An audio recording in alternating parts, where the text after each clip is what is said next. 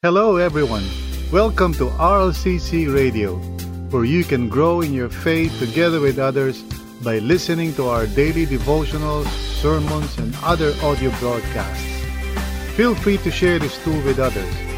Also, join us every day as we explore God's truth together. Let's dive in.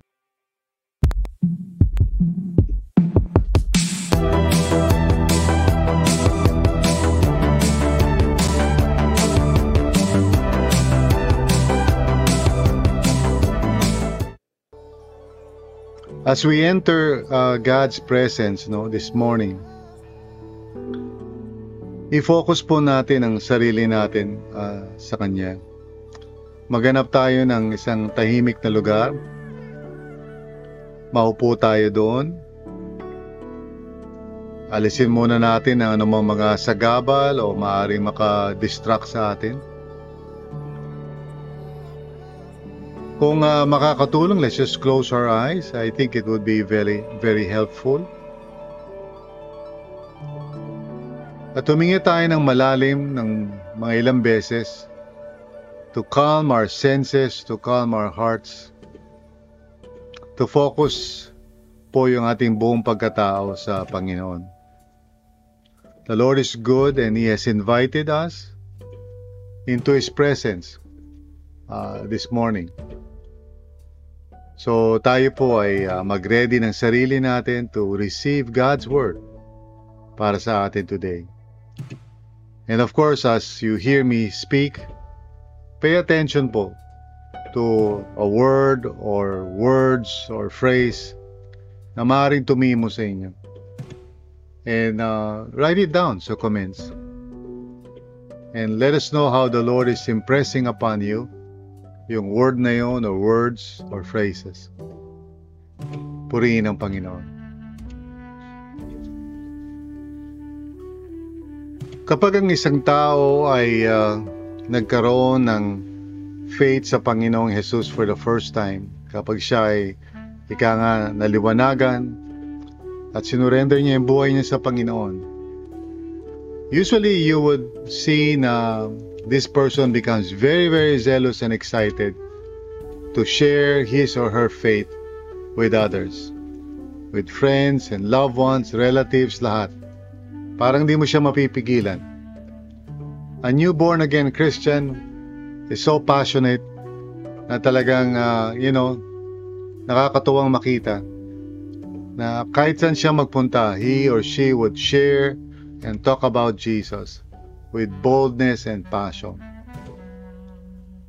Kaya lang after a few years, uh, you know, depende kung gaano katagal. Usually, uh, based sa mga studies, about two years daw. Something happens. Nawawala na yung dating zeal, yung dating passion to share. Bakit kaya? Well, there could be many reasons. One is of course siguro dahil uh, nagiging involved na tayo sa church.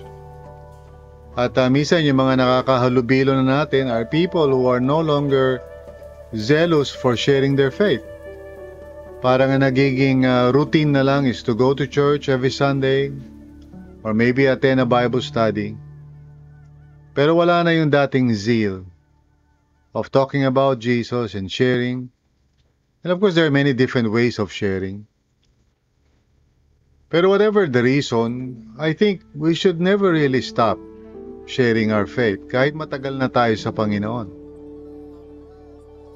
Again, I don't mean to say na lahat tayo would do the same thing. Like, for example, ako, I'm doing this. I'm sharing about Jesus through the internet, through this broadcast. Pero hindi naman tayo pare-parehas. What I mean to say is, never stop sharing. Lahat tayo. Regardless kung gaano ka nakatagal as a believer in Christ, we must always make ways and means to be part of ika nga pag-share ng mabuting balita sa mga tao. Whether directly yan, tayo mismo, or perhaps indirectly by supporting, you know, the work of the Lord. Uh, malaking bagay po yan na lahat po tayo ay involved in really sharing our faith. Kasi yan ang kalooban ng Panginoon. Pero we need to understand why, okay? That's why we want to look at uh, our passage today, Luke 4 38 to 44. Because we want to understand why is it now we should never really stop sharing. So basahin natin ang ating uh, passage for today starting in verse 38. Jesus left the synagogue and went to the home of Simon. Now Simon's mother-in-law was suffering from a high fever, and they asked Jesus to help her. So he bent over her and rebuked the fever, and it left her. She got up at once and began to wait on them. When the sun was setting, the people brought to Jesus all who had various kinds of sickness, and laying his hands on each one, he healed them. Moreover, demons came out of many people, shouting, You are the Son of God. But he rebuked them and would not allow them to speak, because they knew he was the Christ.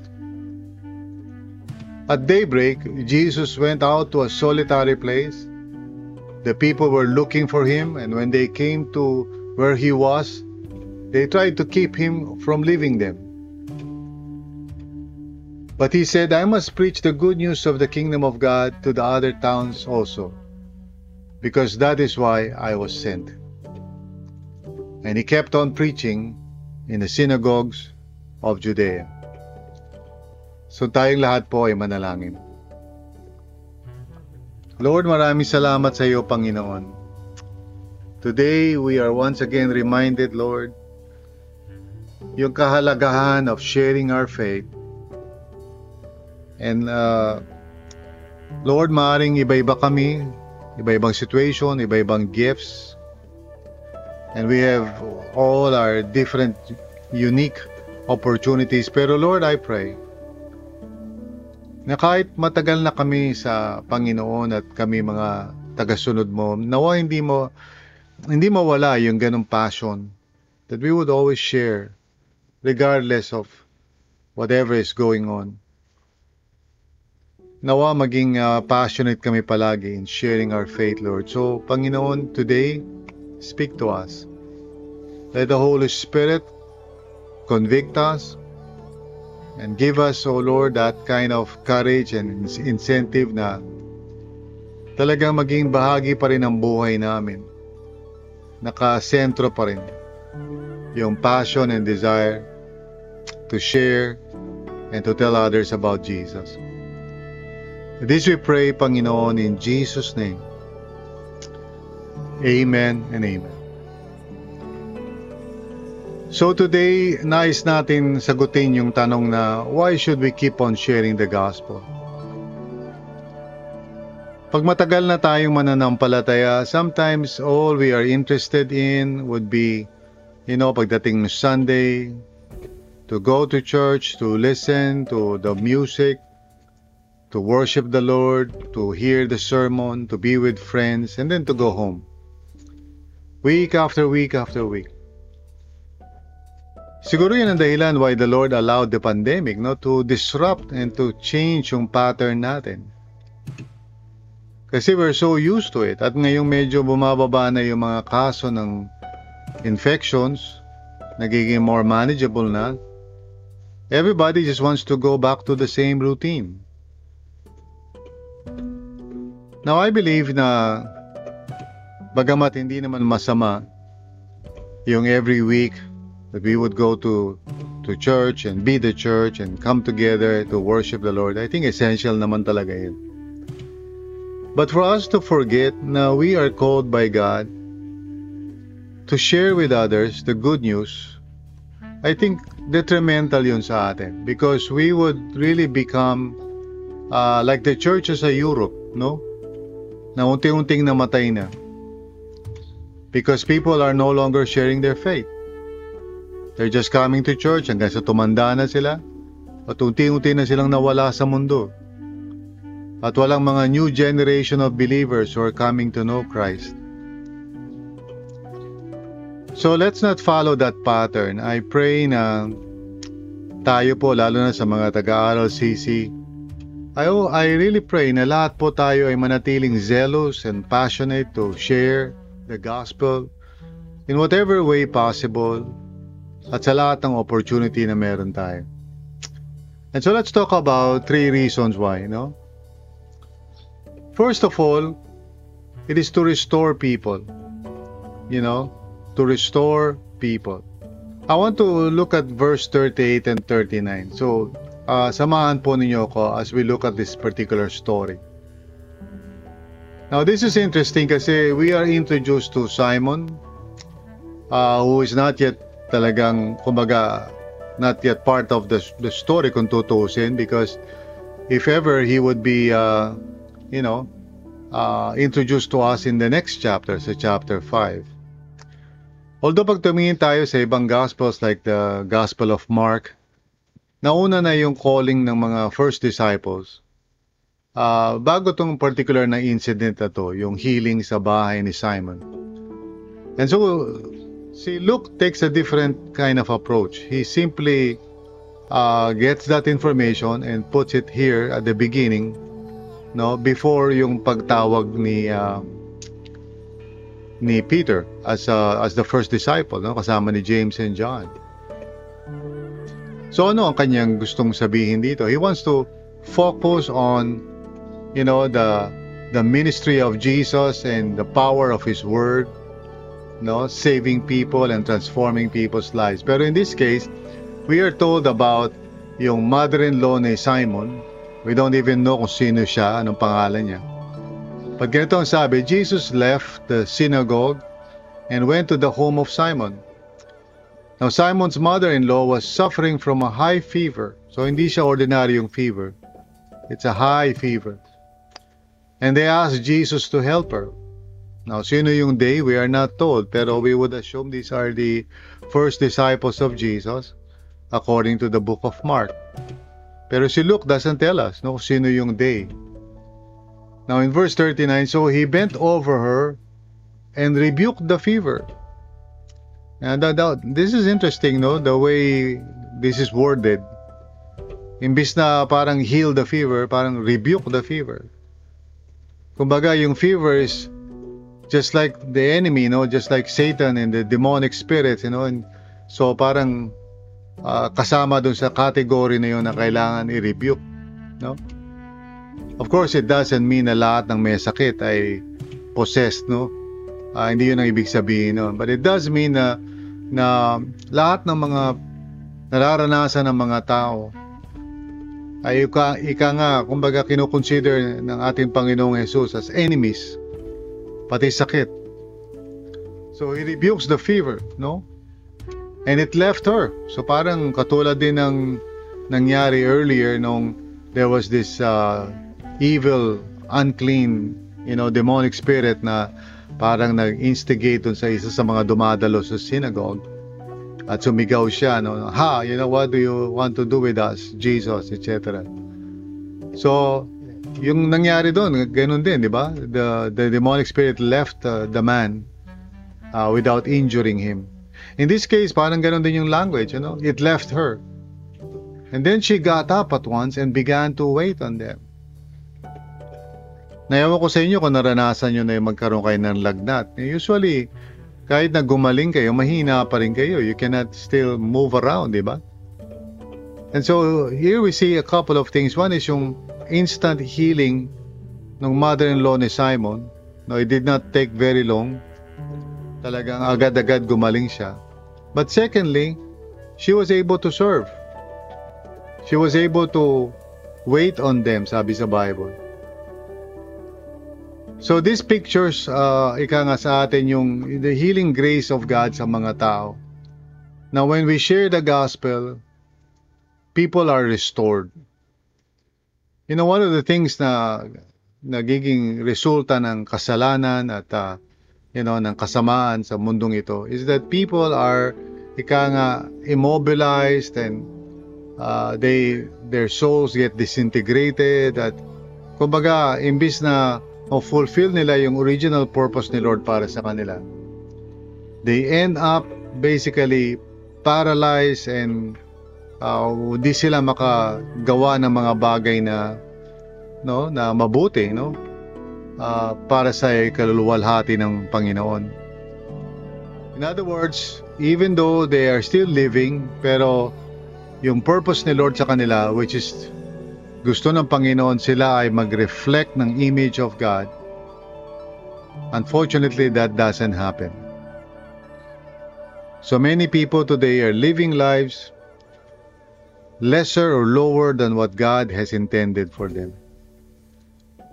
Pero thanks be to God, through the gospel, when we share the gospel, pag tinutulungan natin ang mga tao na maunawaan nila ang mabuting balita, unti-unti yung lives nila begin to be healed and you know, hindi lang literally yung sakit but uh, you know, everything else sa buhay nila that prohibits them from functioning uh, you know, in a, in a positive way sa mundong ito.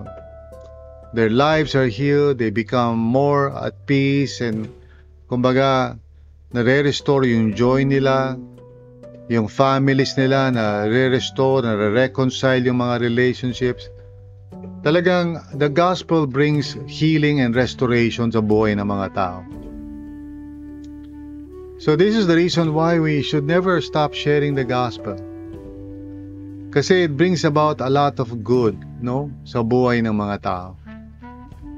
People are restored. People are brought back to their original purpose, which is to serve. Yan naman talaga ang layunin ng Panginoon sa bawat nilalang that we would become healthy through our union with God, and through that, we would become instruments of His grace to bless the world. So ito ang unang dahilan why I believe we should never stop sharing the gospel kasi it really brings about a lot of good. It restores people. Secondly, the reason why we must continue to share the gospel is to rebuke the enemy Si Satan, of course, and his demons. Let's read verse 40 to 41. Sabi, when the sun was setting, the people brought to Jesus all who had various kinds of sickness, and laying his hands on each one, he healed them. So purihin ang Panginoon for that.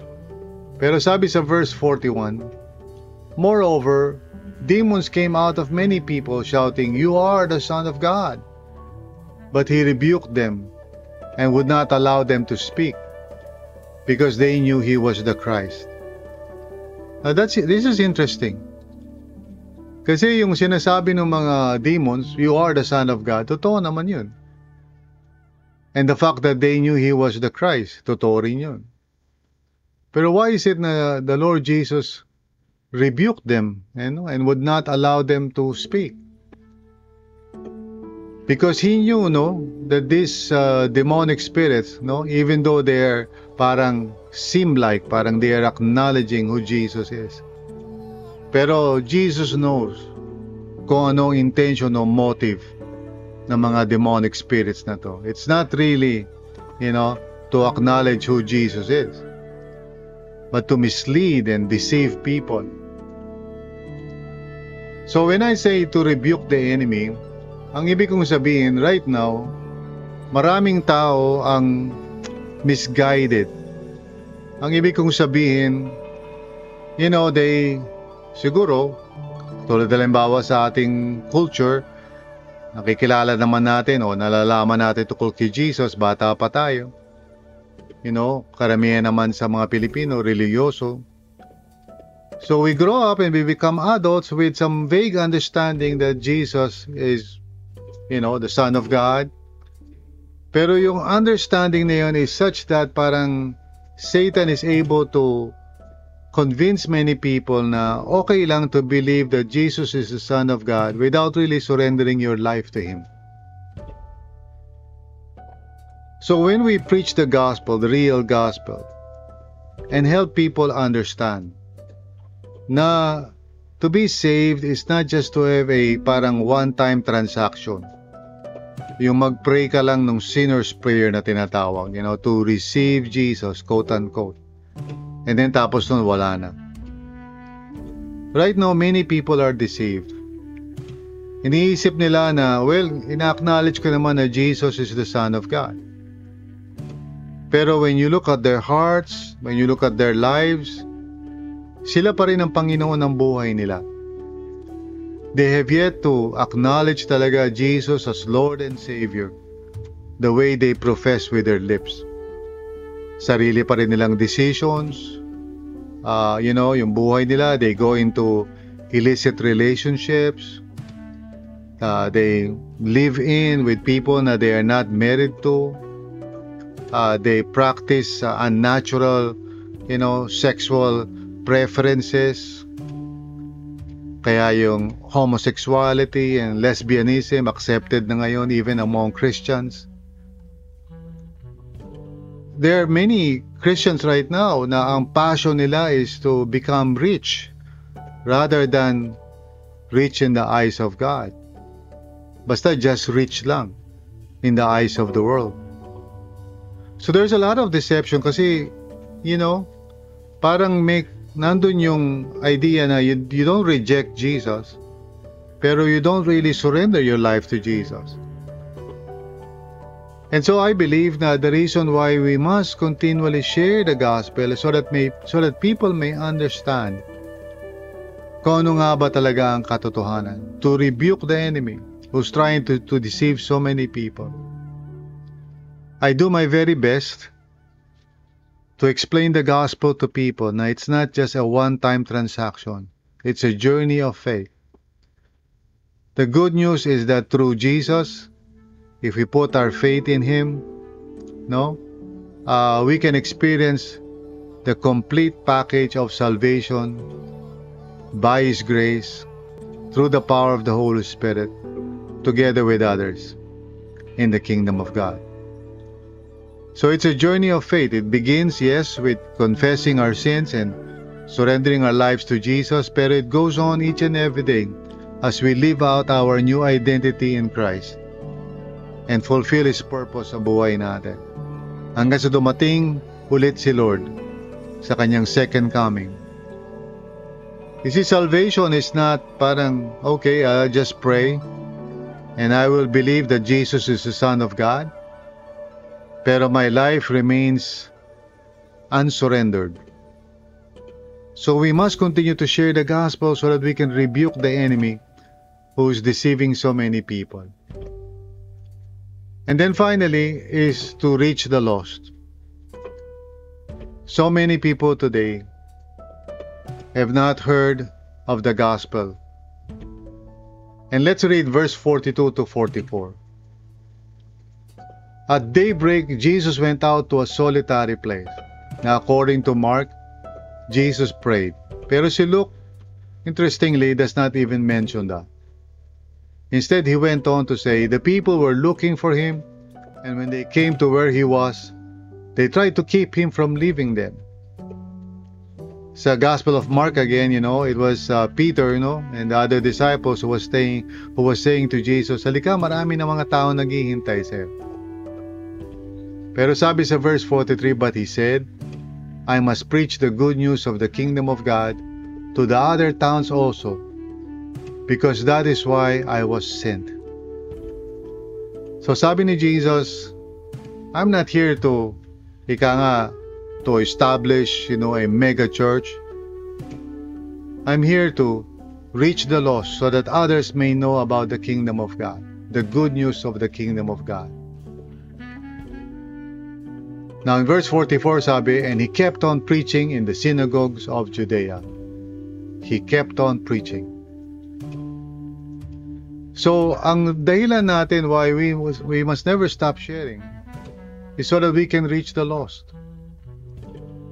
Sometimes, if ever na maging interested tayo sa evangelism, ang gusto, ang gusto na talaga natin ma-reach would be yung ating mga kamag-anak, yung ating immediate family, which is good.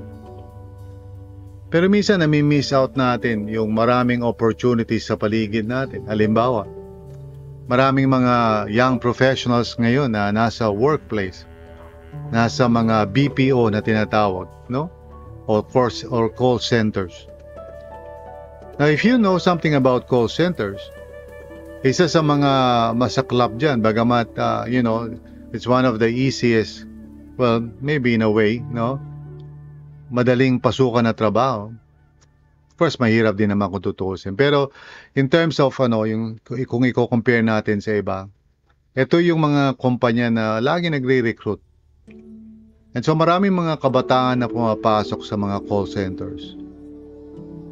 Now if you ask a call center agent na matagal nang nagtatrabaho sa ganong industry, he or she will tell you o anong klaseng culture meron ang mga nasa ganong industry. Usong-uso dyan ang live-in, usong-uso dyan ang immorality, ang addiction ng iba't ibang klase, you know, vices of all kinds, inuman, debauchery, or waste of life. So many things. Now, here's the sad news. Hindi yung mga bagay na binanggit ko na yun. The sad news is that marami tayong mga Christian believers who are actually working in call centers. Nandun sila. Every day. So what is happening? Why are they not opening their mouth? So that others may know about the Lord. Why is it na being there, being present doon, does not really make any dent as far as influencing yung mundo na yun. My youngest son right now is uh, preparing to start his work. I praise God for that. And I had a heart-to-heart talk with him and I said, you know, pag pumasok ka sa marketplace, you know na iba-iba ang mga tao dyan and most of them do not know the Lord. So sabi ko sa kanya, keep your integrity. Be salt and light. And lahat ng opportunity na meron ka, be an influence for good. Share your faith with others. At huwag mo hayaan na parang lamunin ka lang ng sistema. Stand out as a follower of Christ.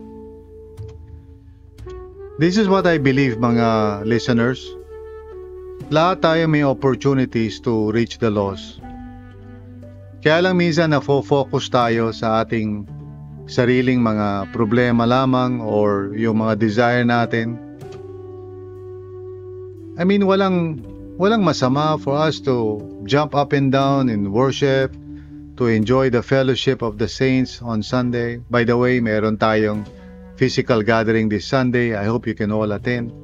For those of you na nasa lugar na ito. But you know, there's nothing wrong with that except that minsan doon na lang tayo nakatingin.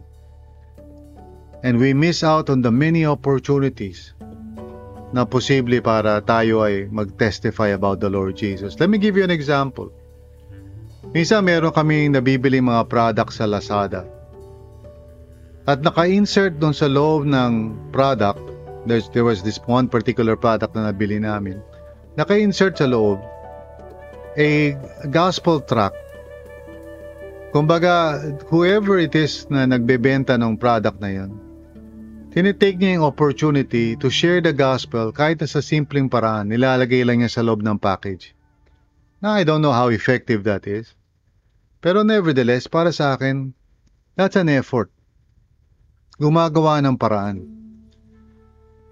So, I believe na dapat we must never stop sharing the gospel.